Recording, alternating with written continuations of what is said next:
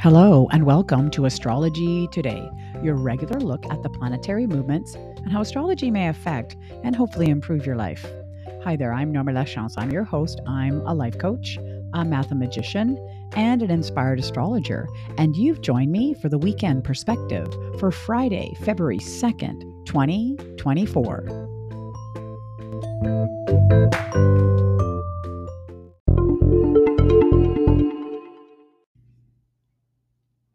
Welcome to the podcast and welcome to February. Okay, it's official. I think I hit on something.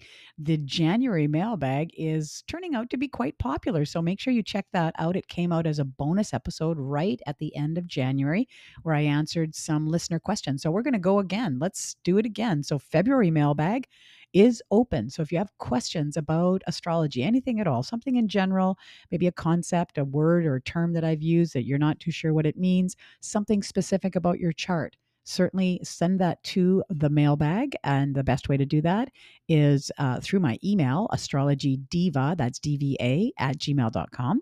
You can also answer the Q and A uh, if you're a Spotify listener at the end uh, in the program notes. You can just put your question there. Or you can even leave an audio message. I believe there's a button uh, for um, at Apple and Spotify listeners. So figure out a way. Those are a couple of choices for you. Figure out a way to send me a question. I would love to hear from you.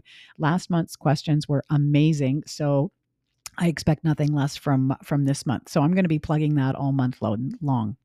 The other thing I wanted to mention is that in a week, uh, so a week Saturday, we have a new moon. So I am looking for volunteers for uh, the new moon pod that I'll be doing on Friday, so a week today. So let's not get this confused. If you want to send a question for the February mailbag, use that as the uh, you know subject in uh, in your email. And if you want to volunteer your chart, then put volunteer chart or new moon chart in your email so that it makes it super clear. Okay, that was a lot of directions. Uh, let's get to those themes for the weekend.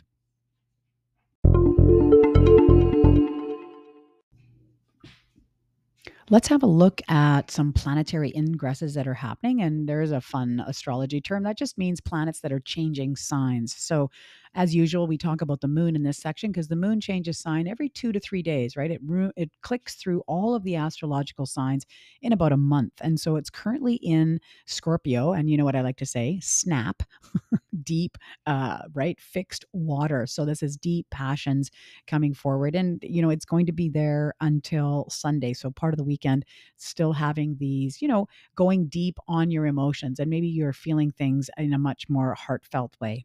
Then by Sunday, it moves into Sagittarius, positive, uplifting, you know, a little bit of adventure coming forward. Sagittarius is very much this exploratory, inspiring sign. And so you may be finding some comfort in, you know, taking some risks, not too sure.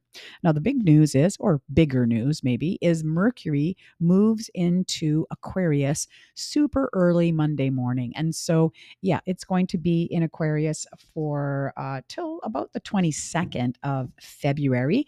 And right away, what does it do? It meets Pluto. I'm going to talk about that uh, in the aspects uh, later. So yeah, so it's moving away uh, into, into Aquarius, which is uh, fixed air. So it's, I would say it's kind of a natural place for Mercury to be because it really appeals to our logic and, you know, that kind of objective, rational thinking. And so Mercury, you know, may function really well here, might have uh, a little bit more focus on technology and maybe even astrology. Maybe you're going to be receiving some interesting ast- astrological messages as Aquarius and Uranus, which rules Aquarius, is very connected to astrology. Maybe your science brain is really stepping forward while Mercury is in Aquarius this month.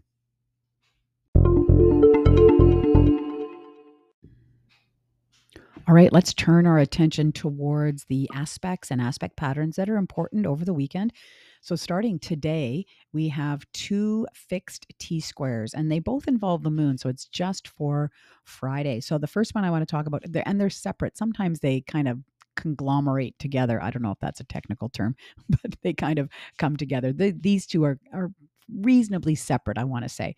So let's remind ourselves a T squared is a right triangle. So we've got an opposition. And in this case, this first one is the moon opposite Uranus. And then both of them are squaring into the sun. And that's, that's kind of interesting. You know, the, the apex planet where it's squaring into the sun, right? It has to do with our purpose, what we're striving towards, our goals.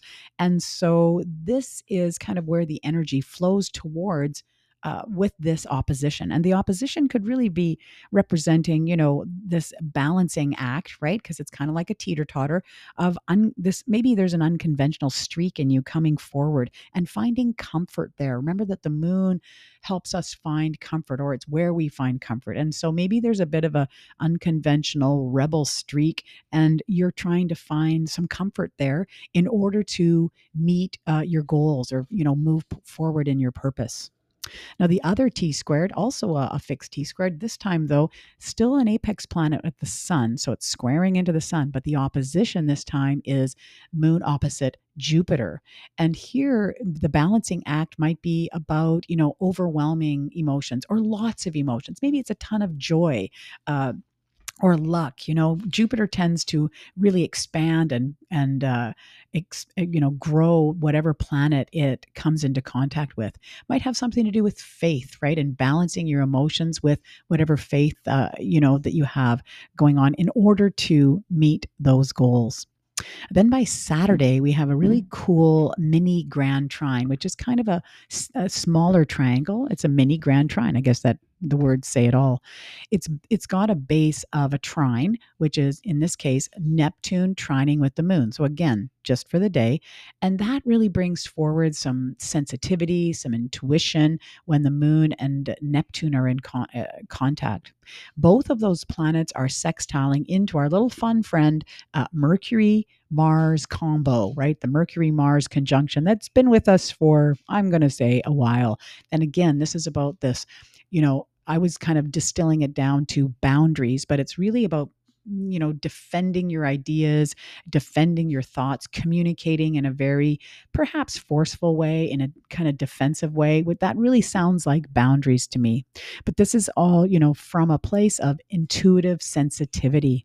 And so kind of my tagline there is read the room when you're out there communicating on Saturday. And then on Monday, here we go. This is this Mercury entering Aquarius, and then this exact conjunction with Pluto. And it's pretty simple. It's powerful ideas, or words are power. Ideas are power.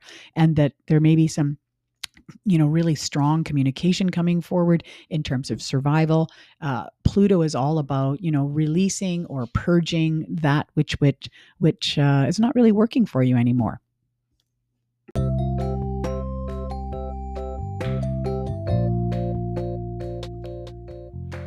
That is your podcast for today. I certainly hope you get something out of it. Certainly the feedback I got from the January mailbag questions was learning from your podcast, Norma. So I'm just going to keep plugging away. I really enjoy this opportunity to connect with people that are interested in astrology. And as I like to say, hop up on my astrological soapbox and tell you what I see.